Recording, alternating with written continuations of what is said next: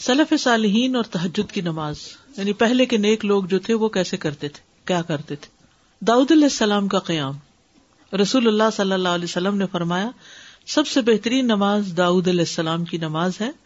وہ نصف رات سوتے تھے، تہائی رات جاگتے تھے اور رات کا چھٹا حصہ سوتے تھے۔ یعنی پہلے کچھ دیر سو جاتے اور پھر درمیان میں جاگتے، پھر آخر میں پھر سو جاتے۔ تو اس طرح پھر ان کی تھکاوٹ بھی نہیں ہوتی۔ جو رات کے بالکل ارلی حصے کا سونا ہوتا ہے نا، وہ اگر انسان کو مل جائے تو وہ اتنا زبردست ہوتا ہے، گویا انسان ساری رات سو چکا۔ کئی گھنٹوں کی نیند کے برابر ہوتا ہے۔ اس میں تھکاوٹ جلد اترتی ہے، بنسبت پچھلی رات سونے کی۔ صحابہ کا قیام۔ عائشہ رضی اللہ تعالیٰ عنہ سے روایت ہے، انہوں نے فرمایا، نبی صلی اللہ علیہ وسلم نے ایک شخص کو مسجد میں قرآن پڑھتے سنا تو فرمایا، اللہ اس پر رحم کرے۔ مجھے اس نے اس وقت فلاں فلاں آیت یاد دلا دی ہے جو میں فلاں فلاں سورت سے بھول گیا تھا۔ عباد اللہ بن عبد اللہ نے حضرت عائشہ رضی اللہ تعالیٰ عنہ سے یہ اضافہ بیان کیا ہے کہ نبی صلی اللہ علیہ وسلم نے میرے گھر میں نماز تحجد پڑھی تو آپ نے عباد کی آواز سنی جو مسجد میں نماز پڑھ رہے تھے۔ آپ نے فرمایا، عائشہ، کیا یہ عباد کی آواز ہے؟ میں نے کیا جی ہاں۔ آپ نے دعا فرمائی، اے اللہ، عباد پر رحم فرما۔ کیا خیر خواہی تھی نبی صلی اللہ علیہ وسلم کی؟ کہ اپنے ساتھیوں کے بارے میں جب سنتے تھے تو وہیں ان کی غیر موجودگی میں بھی ان کے لیے دعا کرتے تھے۔ تو ابھی آپ نے کہا نا کہ جگہ جگہ روشنیاں تو یہ صحابہ کے گھروں میں ایسے ہی ہوتا تھا۔ صحابیات کا قیام۔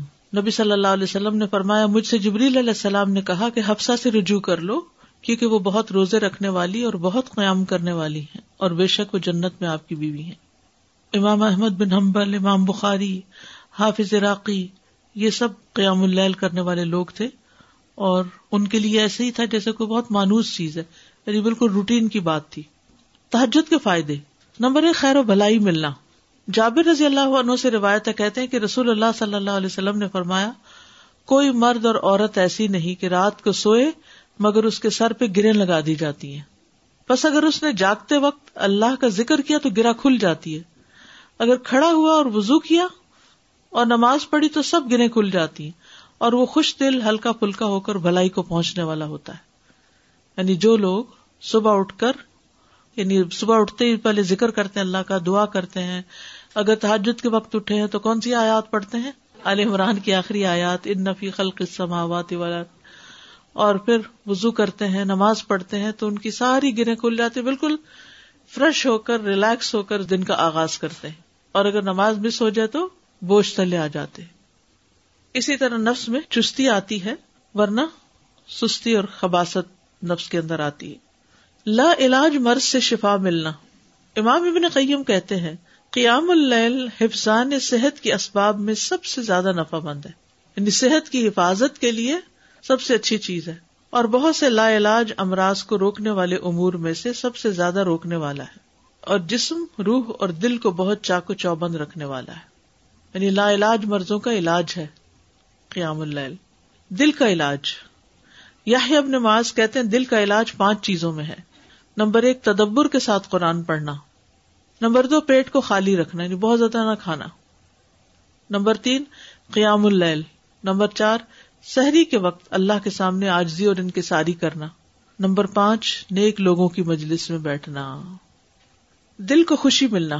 اطاق اور آسانی کہتے ہیں، جب آدمی رات کو تحجد کے لیے اٹھتا ہے تو خوشی کے ساتھ صبح کرتا ہے، اور اس قیام کی وجہ سے اپنے دل میں مسرت محسوس کرتا ہے۔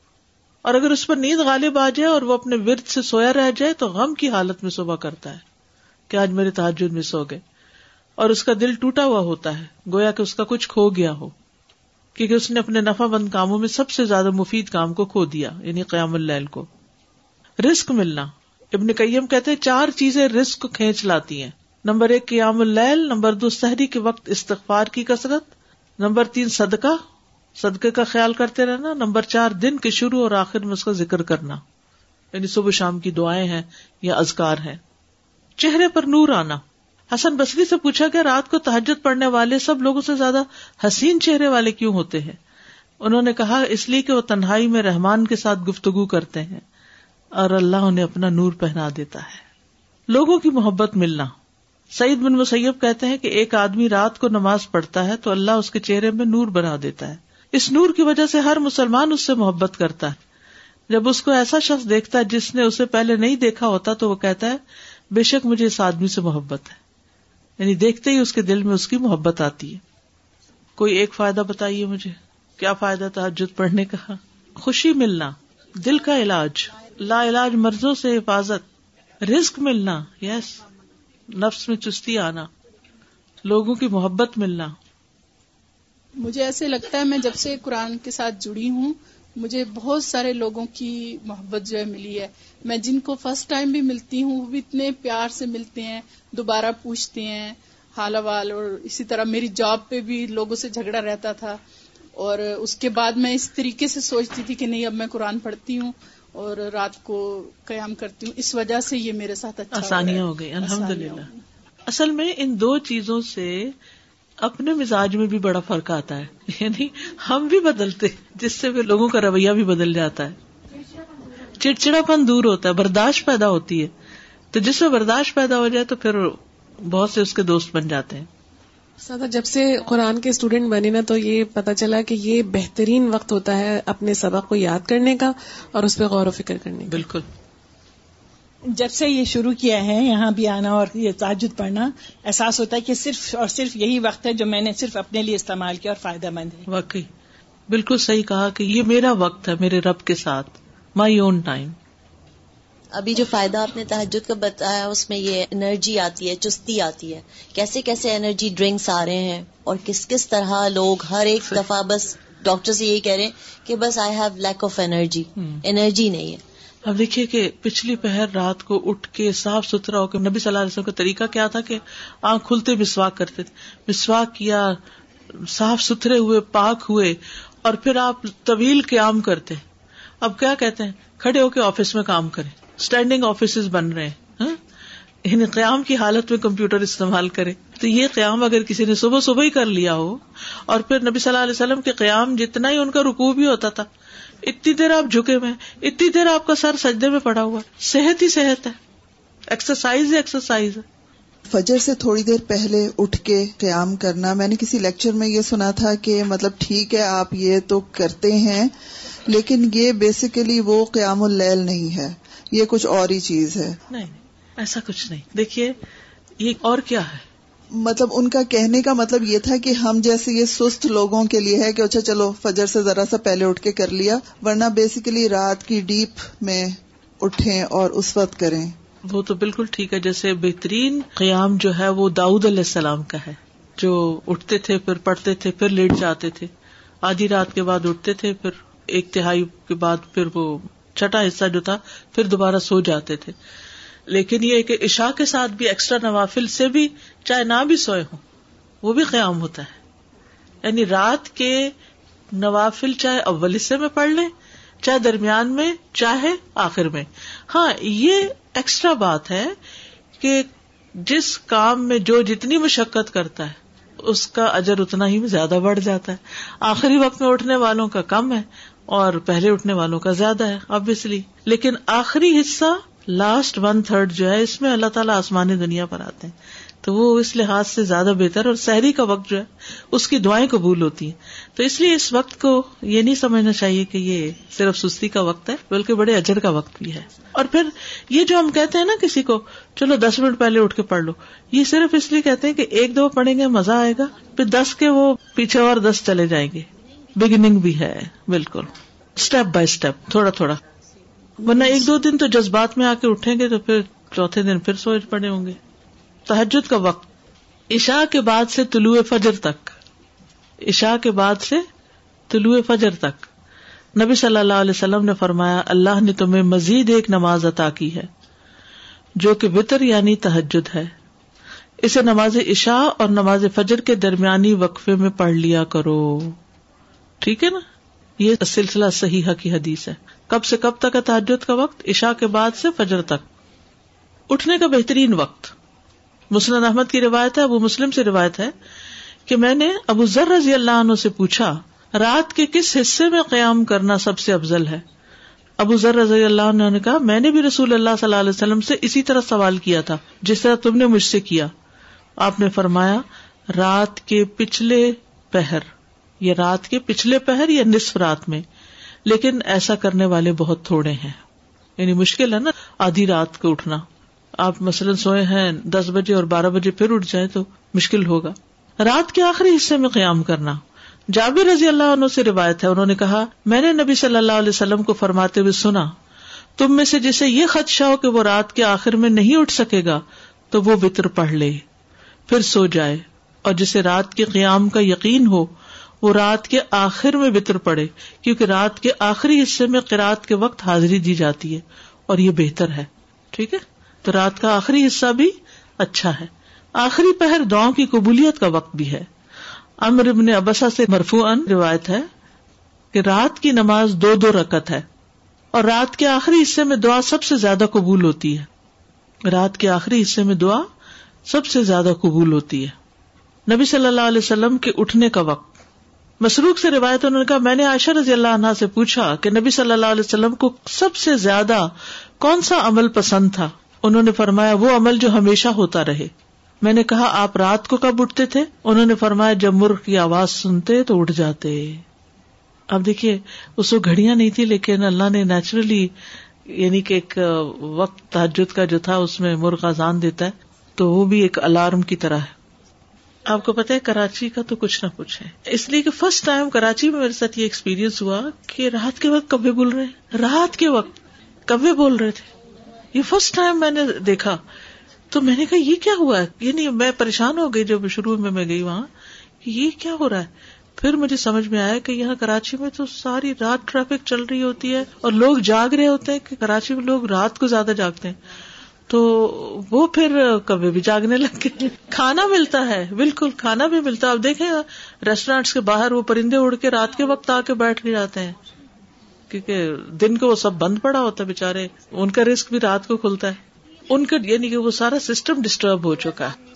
جیسے انسان ڈسٹرب ہو گئے تو پرندے بھی ڈسٹرب ہو گئے حضرت عائشہ سے روایت فرماتی ہیں، آپ صلی اللہ علیہ وسلم شروع رات میں سوتے اور آخر رات میں بیدار ہو کر تحجد کی نماز پڑھتے۔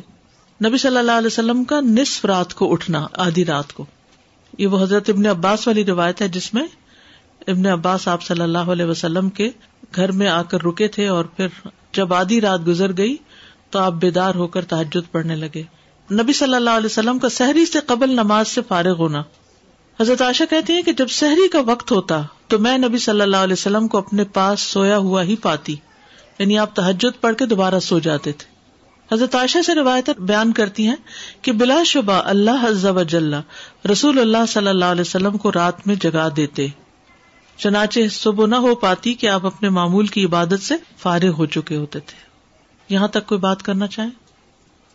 السلام علیکم سادہ کل میں نے کسی کے یہاں سنا تھا کہ وہ فیض سید کا لیکچر تھا۔ تو کہہ رہے تھے کہ میں جب کہیں سفر سے واپس آ رہے تھے تو دیکھا تو پہلے میں ہندوؤں کے محلے سے گزرا تو رات کو سارے بتیاں بند تھی سب کچھ خاموشی تھی کیونکہ انڈیا میں الگ الگ محلے ہوتے ہیں۔ تو پھر جب مسلمانوں کے ایریا سے گزرا تو بولے وہاں سب اتنی چہل پہل تھی اور اتنا ہنگامہ تھا کھانے وہ ہو رہے ہیں۔ تو بولے میں نے جا کے دکان والوں سے کہا کہ آپ لوگ یہ کیا کر رہے ہیں؟ جا کے سو جائیں۔ اور دوسرے دن دیکھیں دو دن لوگ نہیں آئیں گے اور بعد میں آ جائیں گے۔ تو کہنے لگے کہ نہیں یہی تو کمائی کا وقت ہوتا ہے ہمارے۔ لوگ تو اسی وقت تو آتے ہیں۔ تو بولے یہ فرق ہو گیا ہے ہمارے میں اور جبکہ ہم کو رات کو سونے کا حکم ہے۔ جب ہم یہاں پر کسی کو تحجد کی بات بتاتے ہیں یا مردوں میں خاص طور پہ بات ہوتی تو کہتے ہیں کیا آپ چاہتے ہو ہم سارا کام چھوڑ کے بس نماز ہی پڑھتے رہیں؟ I mean, اگر ہم رات کو اٹھیں گے پھر صبح اٹھیں گے پھر اشراق پڑھیں گے پھر واپس زور کی ٹائم آ جائے گی۔ تو پھر اثر پھر مگر آپ آپ کہاں کریں گے؟ یہی تو آپ کے ریلیکس ہونے کا ٹائم ہے۔ اگر یہ کرتے رہیں گے تو ساری ٹینشن دور ہو جائیں گی۔ آپ دیکھیں نا نماز کیا ہے؟ دراصل کام میں بریک دیتی ہے آپ کو۔ ٹھیک ہے؟ تو باقی پانچ تو کہتے ہیں ٹھیک ہے بولتے رات میں بھی ہم اٹھے تو پھر تو ہم ریٹائرمنٹ لے کے گھر ہی بیٹھ جائیں۔ دیکھیے ایسے لوگ بھی موجود ہیں کہ جو کام بھی کرتے ہیں اور اللہ ان کو توفیق دیتا ہے تو یہ کچھ بھی کر لیتے تھوڑا وقت نکال لیتے ہیں۔ اللہ سبحان تعالیٰ کی توفیق سے ہی سارے نیکی کے کام ہوتے ہیں۔ اللہ ہم سب کو توفیق دے۔ اصل میں اس میں طبیعتیں مختلف ہے نا۔ کچھ لوگوں کی نیند پوری نہ ہوتا ہے بلڈ پریشر ہائی ہو جاتا ہے۔ کچھ لوگ ایسے ہیں کہ جن کو دن میں تھکا دینے والا کام ہوتا ہے، تو ان کو رات کی نیند چاہیے ہی چاہیے ہوتی ہے جسم کی مرمت کے لیے۔ تو اس میں پھر ان کا اجر کسی اور چیز میں لکھا ہوتا ہے۔ ہو سکتا ہے وہ صدقہ خیرات بہت کرتے ہوں۔ ہو سکتا ہے وہ دوسروں کے کام بہت آتے ہوں۔ تو اللہ نے مختلف لوگوں کے حصے میں مختلف نیکیاں لکھی۔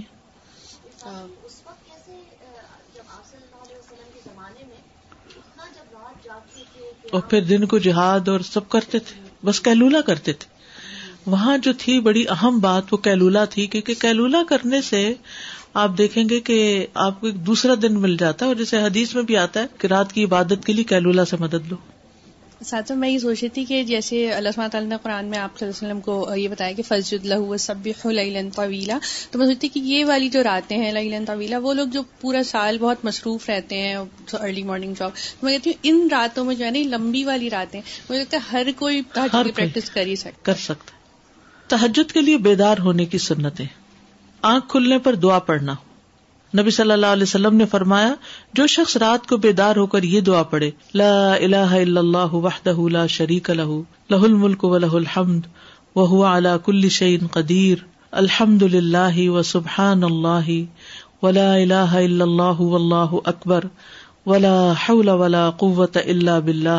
ثم قال اللهم اغفر لي او دعا، استجیب له فان تودع وصلى قبلت صلاته۔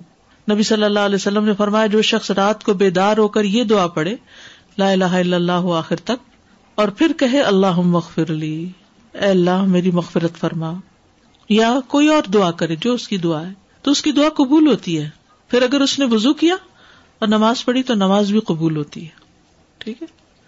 عال عمران کی آخری دس آیات پڑھنا۔ ابن عباس نے ابو المتوکل کو بتایا کہ انہوں نے ایک رات نبی صلی اللہ علیہ وسلم کے یہاں گزاری۔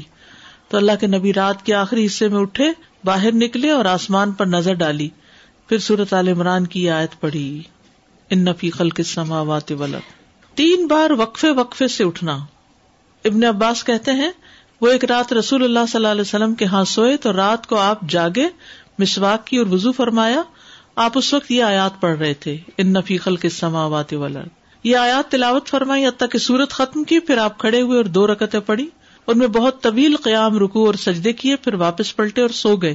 یہاں تک کہ آپ کی سانس کی آواز سنائی دینے لگی۔ پھر آپ نے اسی طرح تین دفعہ کیا، چھ رکتیں پڑی ہر دفعہ آپ مسواک کرتے وزو فرماتے اور ان آیات کی تلاوت فرماتے۔ پھر آپ نے تین وطر پڑے پھر مسجد نے آزان دی تو آپ نماز کے لیے باہر تشریف لے گئے۔ یعنی بار بار وزو کیا، بار بار مسواک کیا اور بار بار ان نفی خلق پڑا اور عبادت کی۔ بیدار ہوتے ہی مسواک کرنا۔ ابن عمر سے مرفوان مربی ہے کہ آپ صلی اللہ علیہ وسلم جب سوتے تو مسواک آپ کے پاس ہوتی، جب بیدار ہوتے تو مسواک سے ابتدا کرتے۔ اسی طرح جب آپ تحجد کے لیے کھڑے ہوتے تو اپنا منہ مسواک سے اچھی طرح صاف کرتے۔ دو دو رکتیں پڑھ کر سلام پھیرتے اور مسواک کرتے۔ سبحان اللہ یعنی کس کثرت کے ساتھ منہ صاف کرتے۔ صحابہ کو بھی حکم دیا جاتا کہ رات کو اٹھے تو مسواک کرے پھر درمیانہ وضو کرنا۔ ابن عباس سے روایت ہے، انہوں نے کہا، میں نے رات اپنی خالہ محمونہ کے یہاں گزاری۔ نبی صلی اللہ علیہ وسلم رات کو اٹھے اور اپنی ضرورت کی جگہ آئے، پھر اپنا چہرہ اور دونوں ہاتھ دھوئے، پھر سو گئے اور پھر اٹھے اور مشکیزے کے پاس آئے، اس کا بندن کھولا، پھر دو وزو کے درمیان کا وزو کیا یعنی ہلکا سا وزو اور پانی زیادہ استعمال نہیں کیا اور اچھی طرح وزو کیا، پھر اٹھے اور نماز شروع کی۔ یہاں تک اگر کوئی بات پوچھنی تو۔ مجھے ذہن میں یہ بات آ رہی تھی کہ یہ جو وقفے وقفے سے اٹھنا ہے تو یہ تجربہ ہے کہ ایک نیند کا ایک سائیکل ہوتا ہے۔ ہر ہاں۔ ڈیڑھ گھنٹے کے بعد آنکھ کھل جاتی ہے۔ جی بالکل صحیح کہا آپ نے۔ تو یہ سبحان اللہ یہ اللہ نے خود ہی نظام رکھا ہے۔ اگر اس سے فائدہ اٹھا لیں تو۔ بالکل۔ انسان کو سائڈ بدلنے کی ضرورت پیش آتی ہے اور اس وقت ایک دفعہ تو پوری آنکھ کھلی جاتی ہے۔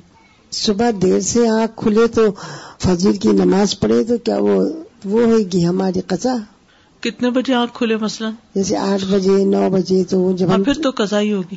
چاش کا وقت آ جائے گا تو قزا ہوگی۔ جی قزا ہوگی۔ اور عشاق کی بھی قزا ہوتی ہے۔ نہیں وہ تو زہر سے پہلے پہلے پڑھ سکتے ہیں تو وہ لیٹ پڑھ سکتے ہیں پھر۔ اچھا عشاق چاش دونوں۔ میری تحجد میں تو میری تو پوتی اٹھ جاتی ہے۔ وہ مجھے تحجد پڑھاتی ہے پھر۔ اچھا الحمد للہ کم سے کم اور زیادہ سے زیادہ تعداد۔ کتنی رکتیں پڑھنی چاہیے؟ ٹھیک ہے؟ یہ بھی بڑا اہم سوال ہے۔ اکثر لوگ پوچھتے ہیں تحجد کتنی رکتیں تو یہ زہر اثر وغیرہ کی طرح مقرر رکتیں نہیں ہے اس میں وسط ہے۔ ٹھیک ہے؟ کم سے کم اور زیادہ سے زیادہ تعداد۔ ابن اسمین کہتے ہیں، نبی صلی اللہ علیہ وسلم سے رات کی نماز کے متعلق سوال کیا گیا۔ تو آپ نے فرمایا، رات کی نماز دو دو رکت ہے مسنا مسنا اور آپ نے اس کو کسی تعداد کے ساتھ متعین نہیں کیا۔ آپ نے یہ نہیں فرمایا چار ہے، چھ ہے، آٹھ ہے، دس ہے، نہیں۔ کیا فرمایا؟ دو دو ہے۔ تو جب نبی صلی اللہ علیہ وسلم نے اس کے لیے کسی گنتی کو متعین کیے بغیر کیفیت کو واضح کر دیا، تو اس سے معلوم ہوا کہ نماز کا معاملہ اس بارے میں وسط رکھتا ہے۔ یعنی اس میں کافی گنجائش ہے۔ انسان سو رکتیں بھی پڑھ سکتا ہے اور ایک رکت کے ساتھ اس کو وطر بنا سکتا ہے۔ تو اصل بات یہ کہ انسان جتنی طاقت پاتا ہے، اتنی رکتیں ادا کر لے۔ ٹھیک ہے؟ ابن باز رات کی نماز کی تعداد کے متعلق کہتے ہیں کہ یہ بات ہر انسان کی طاقت کی طرف لوٹتی ہے۔ اور نبی صلی اللہ علیہ وسلم گیارہ رکعت ادا کرتے اور دو رکعت پر سلام پھیرتے۔ آپ علیہ السلاۃ وسلام اپنی کراط اپنے رکو اور اپنے سجدوں کو لمبا کرتے تھے۔ اور قیام اللیل کو دو ہلکی پھلکی رکتوں کے ساتھ شروع کرتے تھے۔ سب سے بہتر یہی ہے۔ اور اگر وہ تین، پانچ یا اس سے بھی زیادہ پڑتا تو کوئی حرج نہیں۔ ہر ایک اپنی طاقت کے مطابق ادا کرے گا، اس میں کوئی حد نہیں۔ لیکن سب سے افضل صورت گیارہ رکعت نماز پڑھنا ہے۔ آٹھ تحجد اور تین، وطر۔ نبی صلی اللہ علیہ وسلم کا رمضان اور غیر رمضان میں گیارہ رقط سے زیادہ نہ پڑھنا۔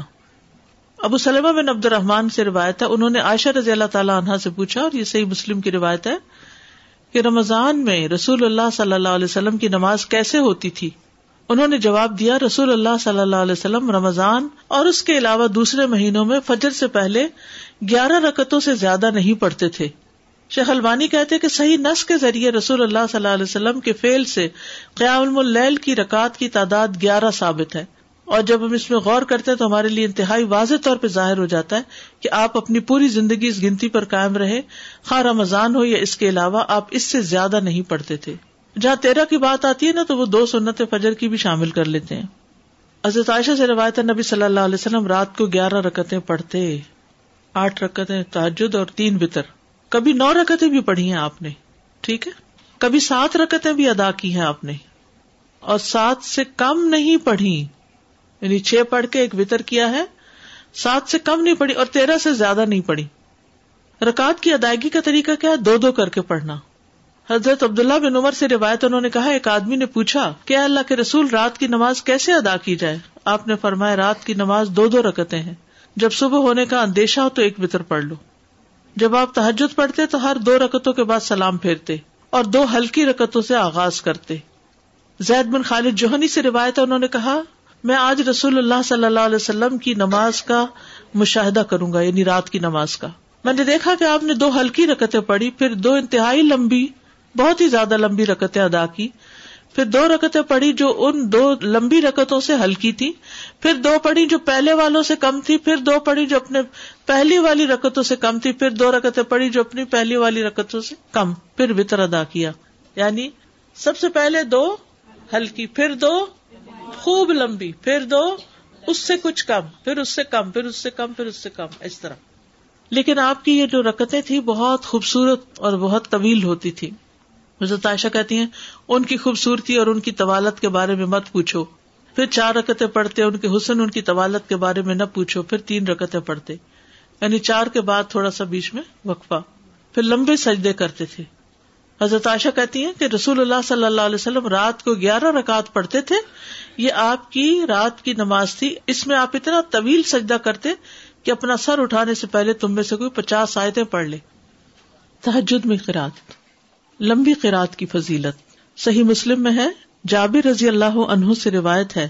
انہوں نے کہا کہ رسول اللہ صلی اللہ علیہ وسلم نے فرمایا، فضیلت والی نماز وہ ہے جس میں قیام لمبا ہو۔ یعنی دیر تک کھڑے رہے دس آیات کی تلاوت کا اجر۔ رسول اللہ صلی اللہ علیہ وسلم نے فرمایا، جس شخص نے دس آیتوں سے قیام کیا، وہ غافلوں میں سے نہیں لکھا جاتا۔ سو آیات کی تلاوت کا اجر۔ رسول اللہ صلی اللہ علیہ وسلم نے فرمایا، جس نے سو آیات کے ساتھ قیام کیا، وہ فرما برداروں میں سے لکھا جاتا ہے۔ رسول اللہ صلی اللہ علیہ وسلم نے فرمایا، جس نے رات کی نماز میں سو آیات کی قرآت کی، اسے غافلین میں نہیں لکھا جاتا اور اسے فرما برداروں میں لکھ لیا جاتا ہے۔ ہزار آیات کی تلاوت کا بے انتہا اجر۔ رسول اللہ صلی اللہ علیہ وسلم نے فرمایا، جو ہزار آیات سے قیام کرے، وہ بے انتہا ثواب جمع کرنے والوں میں لکھا جاتا ہے مقن ترین کا لفظ آتا ہے۔ نبی صلی اللہ علیہ وسلم کی قرآت آپ صلی اللہ علیہ وسلم کی تحجد میں قرآت مختصر ہونے یا لمبی ہونے کے اعتبار سے مختلف ہوتی تھی۔ کبھی آپ ہر رکت میں یا ایو المزمل کی مقدار کے مطابق قرآت کرتے تھے؟ اور یہ بیس آیات والی صورت ہے۔ ٹھیک ہے؟ کبھی آپ ہر رکت میں کیا پڑھتے؟ یا یو المزمل، بیس آیات والی۔ کبھی پچاس آیات کے برابر قرات کرتے تھے۔ اور کبھی کبھی سورت البقرا اور عال عمران اور انسا بھی۔ تو اس سے ہی پتا چلتا ہے کہ اس میں کوئی لگا بندہ قاعدہ نہیں کہ اتنی ضرور کی رات کی جائے، حسب حالت کم یا زیادہ کی جا سکتی ہے۔ لیکن آبویسلی جتنی جتنی کریں گے پھر اس کا اجر اتنا ہی مختلف ہو جائے گا۔ نبی صلی اللہ علیہ وسلم کا قیام لمبا ہوتا تھا۔ عبداللہ بن مسعود سے روایت ہے، وہ کہتے ہیں، میں نے ایک رات نبی صلی اللہ علیہ وسلم کے ہمراہ تحجد پڑی تو آپ کافی دیر کھڑے رہے، حتیٰ کہ میں نے ایک برے کام کا ارادہ کیا۔ ہم نے کہا، آپ کا کیا ارادہ تھا؟ انہوں نے فرمایا، میں نے یہ ارادہ کیا کہ میں نبی صلی اللہ علیہ وسلم کو قیام میں چھوڑ کر خود بیٹھ جاؤں، تھک گئے ہوں گے۔ ایک ہی آیت کی مسلسل تکرار۔ حضرت عائشہ سے مروی انہوں نے کہا کہ نبی صلی اللہ علیہ وسلم نے ایک رات قرآن کی ایک ہی آیت سے قیام کیا۔ یعنی ایک آیت بار بار پڑھتے رہے، بار بار پڑھتے رہے۔ اور وہ کیا آیت تھی؟ ان تو ہم ف ان عباد و ان تخفر لہم ف ان انت العزیز الحکیم۔ اگر تو ان کو سزا دے تو بے شک وہ تیرے ہی بندے ہیں۔ اور اگر تو معاف کر دے تو بے شک تو ہی غالب، بڑی حکمت والا ہے۔ یعنی یہ تو تجھ پر یعنی کہ ایک طرح سے رحم ہی کی درخواست کر رہے ہیں کہ تیرے بندے ہیں، تو رحم فرما دے ان پر۔ اسی طرح سورت الاخلاص کی تکرار، بار بار ایک ہی صورت پھر اسی طرح جہری اور سری دونوں طرح سے قرآد کرنا جائز ہے۔ آپ چاہیں تو تعجد میں بلند آواز سے تلاوت کریں چاہے تو دل میں پڑے غزیف بن الحارث سے روایت ہے کہ میں نے عائشہ رضی اللہ تعالی عنہا سے کہا کیا آپ نے دیکھا کہ رسول اللہ صلی اللہ علیہ وسلم قرآن اونچی آواز سے پڑھتے تھے یا خاموشی سے؟ فرمایا کبھی اونچی آواز سے پڑھتے، کبھی دھیمی آواز سے۔ میں نے کہا، اللہ اکبر، تمام تعریف اللہ کے لیے جس نے اس معاملے میں وسط رکھی۔ اب یہ اختلاف نہیں کیا ہے وسط ہے۔ اب حرارا سے روایت ہے، وہ بیان کرتے ہیں کہ نبی صلی اللہ علیہ وسلم رات کو کبھی بلند آواز سے اور کبھی دھیمی آواز سے قرآد کرتے۔ ابن عباس کہتے کہ نبی صلی اللہ علیہ وسلم کی قرآت اس قدر بلند ہوتی کہ صحن میں بیٹھا آدمی سن سکتا تھا، جب آپ گھر میں یعنی کمرے میں ہوتے تھے۔ حضرت عائشہ سے مربی ہے کہ ایک شخص رات کو اٹھا اور کراط کرنے لگا۔ اس نے اپنی آواز بلند رکھی۔ جب صبح ہوئی تو رسول اللہ صلی اللہ علیہ وسلم نے فرمایا، اللہ فلاں پہ رحم فرمائے، اس نے رات مجھے کتنی ہی آیتیں یاد دلا دی جو میں بھول چکا تھا۔ تو بعض اوقات اونچی کی رات سے دوسرے لوگوں کو فائدہ ہو جاتا ہے جو آس پاس ہوتے ہیں۔ درمیانی آواز میں قرات ایک رات نبی صلی اللہ علیہ وسلم نکلے اور ابو بکر رضی اللہ عنہ کے پاس سے گزرے۔ وہ نماز پڑھ رہے تھے اور ان کی آواز دھیمی تھی۔ رابی کہتے ہیں، اور آپ عمر بن خطاب کے پاس سے گزرے، وہ بھی نماز پڑھ رہے تھے، ان کی آواز بہت بلند تھی۔ کہتے ہیں، جب وہ دونوں نبی صلی اللہ علیہ وسلم کے پاس اکٹھے ہوئے تو آپ نے فرمایا، اے ابو بکر، میں تمہارے پاس سے گزرا۔ تم نماز پڑھ رہے تھے اور تمہاری آواز دھیمی تھی۔ انہوں نے کہا، اللہ کے رسول، میں نے جس سے مناجات کی، اسے سنایا۔ یعنی جس سے میں بات کر رہا ہوں، اس کو تو دھیمی آواز بھی سن جاتی۔ کہتے ہیں، پھر آپ نے عمر سے کہا، میں تمہارے پاس سے گزرا اور تم بلند آواز سے نماز پڑھ رہے تھے۔ انہوں نے کہا، اللہ کے رسول، میں سوتے کو جگا رہا تھا اور شیطان کو بگا رہا تھا۔ بس نبی صلی اللہ علیہ وسلم نے فرمایا، اے ابو بکر، اپنی آواز کچھ بلند کیا کرو۔ اور اے عمر، تم اپنی آواز کچھ دھیمی رکھا کرو۔ درمیانی چیز۔ لیکن یاد رکھیے کہ دوسرے کو ازیت نہیں دینی چاہیے۔ اگر کوئی سو رہا ہے اور وہ چاہتا ہے کہ ہم اونچا نہ پڑے تو پھر اونچا نہ پڑے یا کوئی اور بھی تعجد پڑ رہا ہے۔ یعنی ایک ہی کمرے میں ہسبینڈ وائف دونوں پڑھ رہے ہیں اور دونوں ہی اپنی اپنی اونچی کر رہے ہیں، تو کسی کی کوئی بات سنائی نہیں دے گی۔ ابو سعید کہتے ہیں کہ رسول اللہ صلی اللہ علیہ وسلم نے مسجد میں اعتکاف فرمایا۔ آپ نے لوگوں کو سنا کہ بوچھی آواز سے کرات کر رہے تھے۔ آپ نے پردہ ہٹایا اور فرمایا، خبردار، بے شک تم سب کے سب اپنے رب سے مناجات کر رہے ہو۔ مگر تم میں سے کوئی دوسرے کو ہرگز ایزا نہ دے، کوئی کسی کو تکلیف نہ پہنچائے۔ اور قرات میں اپنی آواز دوسرے پر بلند نہ کرے، یا فرمایا نماز میں۔ یعنی دو لوگ پڑھ رہے تو کوئی ایک دوسرے سے اونچا کرنے کی کوشش نہ کرے، اپنی اپنی نماز پڑھی جائے۔ ٹھیک ہے، اس میں وسط ہے۔ اونچی آواز سے پڑھ سکتے ہیں اور نیچے سے، لیکن پسندیدہ کیا ہے؟ درمیانی آواز سے پڑھنا۔ لیکن اگر کوئی اور ساتھ پڑھ رہا ہو، مثلاً آپ نے دیکھا ہوگا کہ بعض اوقات آپ پڑھتے ہوئے بھول جاتے ہیں اگر بیچ میں کوئی اور کسی بھی چیز کی آواز آ رہی۔ تو اس صورت میں اگر دوسرے ہوں تو ان کی رعایت کرنی چاہیے۔ اس وسط کا فائدہ یہ ہے نا جیسے سجدے کی دعائیں یا رکو کی یا اور اسی طرح کی۔ تو کبھی ایک پڑھ لے کبھی دوسری پڑھ لے تو اس سے نماز کے اندر ایک خوبصورتی رہتی ہے ایک توجہ رہتی ہے۔ السلام علیکم۔ تحجد کی نماز میں ہم قرآن کھول کے پڑھ سکتے جی پڑھ تو اتنا یاد نہیں ہوتا۔ جی پڑھ سکتے تحجد کی دعائیں۔ ابن عباس کہتے کہ رسول اللہ صلی اللہ علیہ وسلم جب رات کی آخری تہائی میں نماز کے لیے اٹھتے تو فرماتے، یہ دعا آپ نے یاد کی ہے نا؟ اس کو پڑھیے۔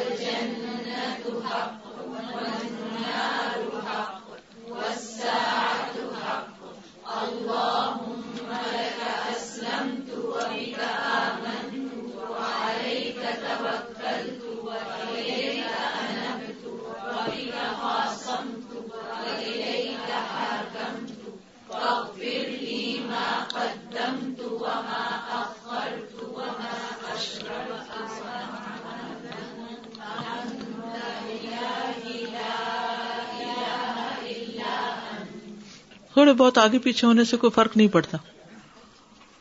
پھر ہے ہدایت کا سوال کرنا۔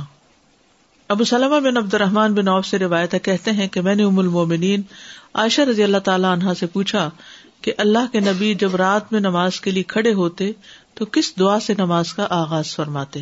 انہوں نے فرمایا، جب آپ رات میں نماز کے لیے کھڑے ہوتے تو اپنی نماز اس دعا سے شروع کرتے۔ پڑھیے۔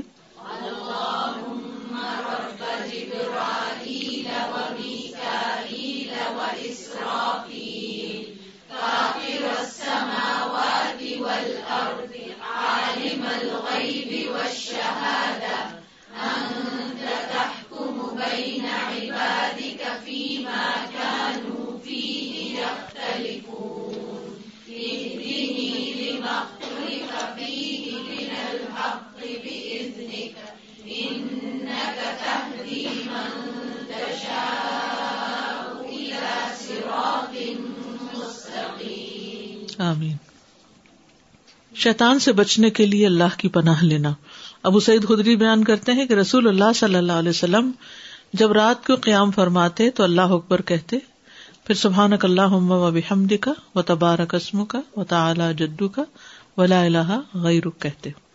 پھر تین بار لا الہ الا اللہ کہتے، تین بار اللہ اکبر کبیرہ کہتے۔ اس کے بعد اعوذ باللہ السمیع العلیم من الشیطان الرجیم من حمزه و نفخه و نفسی ہی پڑھتے۔ بخش طلب کرنا۔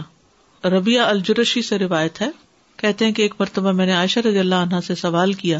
تو میں نے کہا کہ رسول اللہ صلی اللہ علیہ وسلم جب رات کو قیام کرتے تو کس چیز سے آغاز فرماتے؟